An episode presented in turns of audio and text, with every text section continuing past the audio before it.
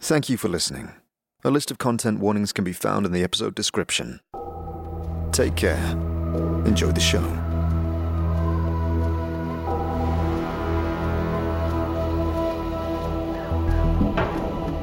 Planescape Torment, the unofficial audio series. A narrative let's play adapted and produced by Revocer GM combining in game audio with additional voice acting through dialogue and descriptions to improve your listening experience. Rediscover the amazing story of the 1999 cult classic isometric video game, Planescape Torment, like you've never heard before. Day 6, hour 2 after antipeak. I've rapidly found myself embroiled in the worries of the hive. It seems every corner I turn, I see fresh despair. Families at war, the displaced seeking remembrance, the petty squabbles of factions as they undermine one another. And I even find myself participating. I'm drawn to the Dustman's acceptance of things. A view that we must pass through these trials in order to reach a greater state of being. Yet, as Dak'kon points out, it may be that this need to act and to aid and to deflect is a distraction from my own fear of self. I do need to find Pharod. I need to learn who I was, if I am to be.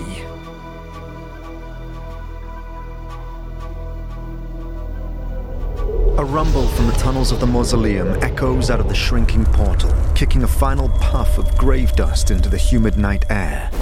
And the three of you crash unceremoniously onto the rain slicked flagstones. Bruised and exhausted, you find yourself at last back under the inky blanket of the Sigil sky, yearning for the gentle hubbub of the hive. What now, Chief? I n- need rest. Yeah, I think we find somewhere for the night. Eh, it's a bit of a trek to the flophouse. Well, surely there's somewhere we can set up camp. Let's at least get out of the Grey District. This may come as a surprise, but I don't want to wake up back in some tomb. All right. Then tomorrow, a few things to clear up, I guess, and then we go about finding Pharod. Remind me how we're gonna do that? There was that rat catcher who told me about someone named Creedon who was supposed to know about getting through the portal in Ragpickers Square. We'll find them near the Office of Vermin and Disease Control. Let us move on. The clouds begin to threaten more rain. As you pick your way through the worn stones of the Grey District, the clouds above thicken into a heavy fog. And in the darkness and unfamiliarity of these ruins, you find yourself hopelessly lost. You can barely see beyond 50 feet, and in your blind stumble, you start to hear a strange gibbering. Hmm. Loping in the murk is the form of an oddly shaped humanoid. You can smell the reek of dung and rotting meat on this figure, even from afar. Chief, we, we should keep moving. No sense in talking to some gravedigger. Mort, we're lost. Maybe they can guide us out. Greetings, stranger. The figure halts and begins to scamper in your direction. Their eyes are set deeply into hollow sockets, and their skin is terribly pale and diseased, covered with rashes and yellowed patches that look ready to peel from its body at any moment. The stench emanating from them is terrible. It tries to fix its eyes on you, but they cannot keep their gaze from wandering. Are you okay? You dead. What did you say? You. Their long, spindly fingers pick at their skin as it stares at you. You dead. They glance to your left over to Mort, then its eyes dart back to you as they continue to scratch beneath their filthy robe. Uh, uh, dead. Uh, uh, dead. Uh, hungry. Chief, I really don't like this. Me, marrow friend. You, you bring food. It leers towards Mort with their hands outstretched, and you suddenly notice that they have a finger hanging from a cord about their neck. It looks like there is a ring on it. But back off, grave licker. hey, hey, hey. Uh, uh, hey, hey, hold on. Uh, food. What do you normally eat? Mm, bo- bones, marrow, meat. It now reaches out to you, licking its scabrous lips as a yellowish drool drips from its mouth. For a moment, you consider striking them down.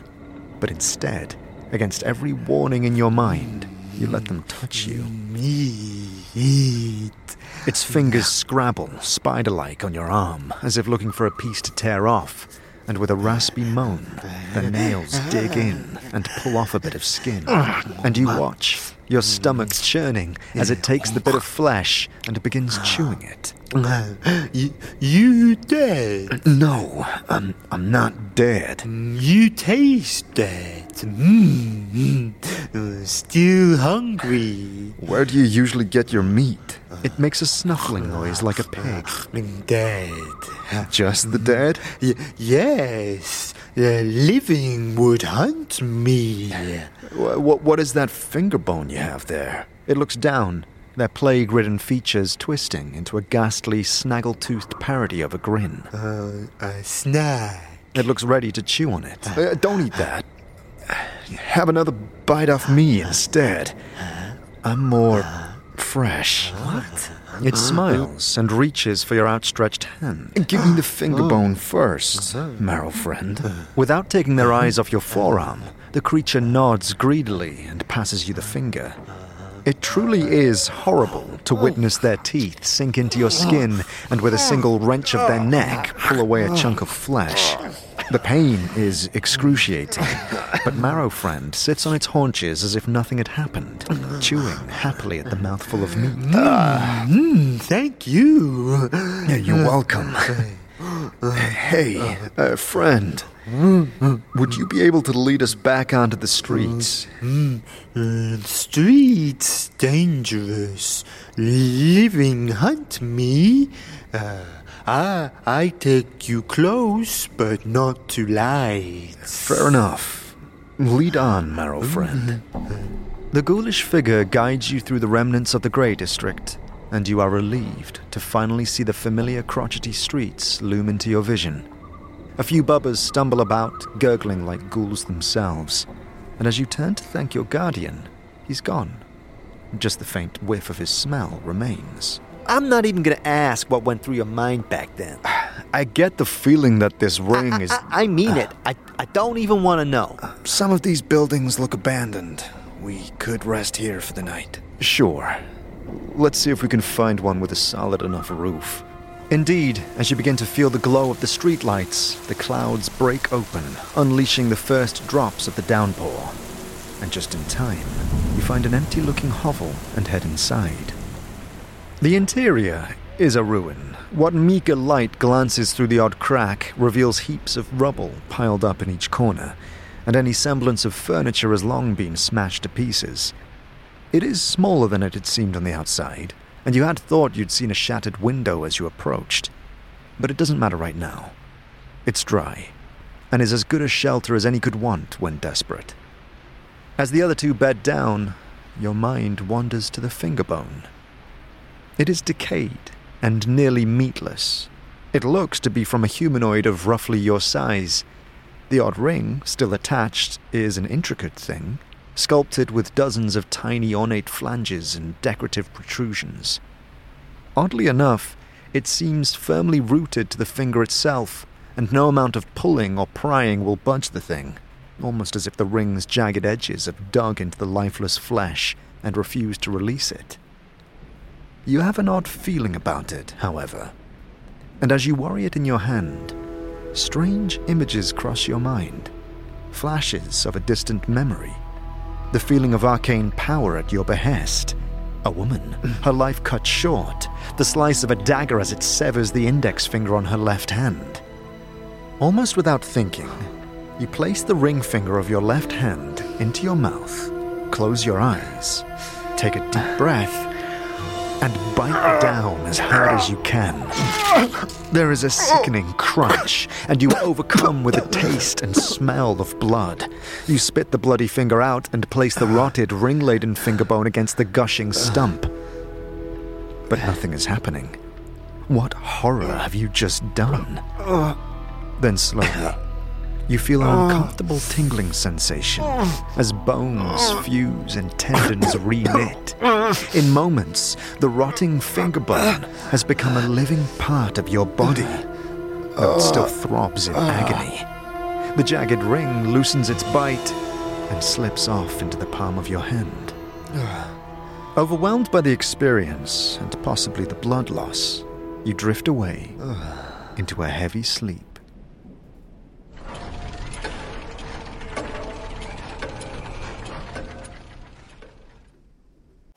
Uh, You have awakened. What's wrong? uh, we have a small problem. The, The door is gone. Wh- what? You jump to your feet in an incredulous hope to see them mistaken. Yet, where you would expect to see a door, you find a solid daubed wall with a large wooden picture frame hung in the center. Thinking back now, you don't remember closing a door. The three of you were so tired, it hadn't even crossed your mind. What, what the. How? As you attempt to rationalize the situation, a leering face appears in the frame as if a painting had suddenly sprung into existence. And after a moment, a short charcoal skinned dwarf with a shock of white hair steps through, swiftly followed by two larger brutes. Ah, delicious ones. Good of you to come. I, I hope you don't mind the mess. My colleagues haven't had the time to tidy up. The portal has already vanished behind them. A gith, a skull, and a human? Hu- humanish. Interesting. Oh, oh, she will be pleased. This dwarf has an elegant grace about him. He flaunts straight into the center of the room with no fear of resistance, his dark patterned robe swishing as he whirls about, inspecting your scars. You notice a dark webbing embossed across his shoulders. Wh- what's going on? Who is this she? Oh, oh, you'll find out. After all, she prefers her produce fresh and full of vitality, and she does have habit of talking while she eats. Sounds charming. And how will we get to her? There's no way out. Oh, why, sure there is. The portal is right there. You just need one of these to activate it. He holds up what appears to be a small pearlescent bead. Come, come, she has been waiting. And what if we refuse? Oh, oh, oh, no, no, no, I, I, I didn't expect you'd go willingly. Dak'kon readies his glaive. Would be nice once in a while. And with a wave of the bead, a luminous pattern fills the space, and your companions fall into a serene stupor. Ooh, you're a strong one. Delicious indeed. I, I must introduce myself. My name is Vlas. You have a deep urge to close your eyes and submit to the gentleness. A- and you are. But with the strange ring still in your hand, you focus your mind and slip it onto your finger. You feel a sharp bite as it latches into your skin, and a fragment of latent power awakens in your memory. I don't have time for this. Your eyes glow with iridescent light as you weave an intricate pattern through the air. Oh my. As the brutes step forward, a dazzling array of color bursts from your hands, and they halt, eyes blank, bodies suspended in motion. But Vlask is unaffected, and with a curious grin, he begins incanting another spell. You won't let this happen again. You rush forward, jam your fingers directly oh, into his mouth, still oh, delicious, oh. and with a swift crack to the top of his head, you knock him unconscious. With his spell broken, Mort and Dak'kon come to, and you tie the three together in their own bindings, casting away their weapons and taking Vlask's portal key along with any valuables. Tied about his waist is a small pouch containing several of these fragile glass beads. A colorful mist swirls inside them, and from the feel, you presume you're supposed to crush them. As you do, the picture frame opens onto a clear view of the drizzly pavement outside. What shall we do with them? Cast them onto the street. Let the hive deal with them. As Dak'kon pushes their docile bodies through the portal, you toss the pouch of beads into the center of the room and block the false door from the outside to at least try and prevent anyone else from falling victim to this same trap. And with the day ahead of you, you make once again for the gathering dust bar. Oh, oi, oi, oi, go, governor, governor, pl- please, please, help a poor berk on the streets. This man is sprawled on the pavement and appears to be injured. He reaches his arms out to you to beckon you over. Oh, oh th- th- thanks, Stoppin, thanks, Stoppin. Me, me name is Mar, and I've a favour to ask you for. He looks to be in desperate need of a long bath and a change of clothes. I'm listening. Ah, tis a matter of life or death. I must be delivering this here box, or it be, it be me head, for sure. Tis me bad luck that I twisted me leg something fierce. So, so, so will you help me out by delivering this here box for me? Where does it need to go? This needed to be, be delivered to, to, to Ku'atraa. He keeps a warehouse near the Primer's Gate. It's not too far from the gathering dust, and this man looks to be in dire straits. All right, hand it over. Mar slowly takes out a small box from within the recesses of his ragged clothing. For the briefest of moments, you see a look of regret cross his face, and it is gone. As he places it into your hand, there is a slight shimmer, and he releases a sigh of relief. Oh, oh, oh, oh, thank you. Uh, oh, oh, and, and lest you try to say I didn't warn you, whatever happens, don't open the box and, and don't leave the hive with the box. now, now, now, hurry along. I'll get round to it. Farewell. Oh, oh, oh, thank you, Cutter. Thank you. May the Lady Shadow pass you by. Thank you for listening to Planescape Torment, the unofficial audio series, a Revocer GM production.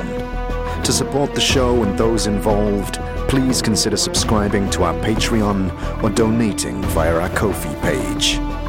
Links to both are in the description.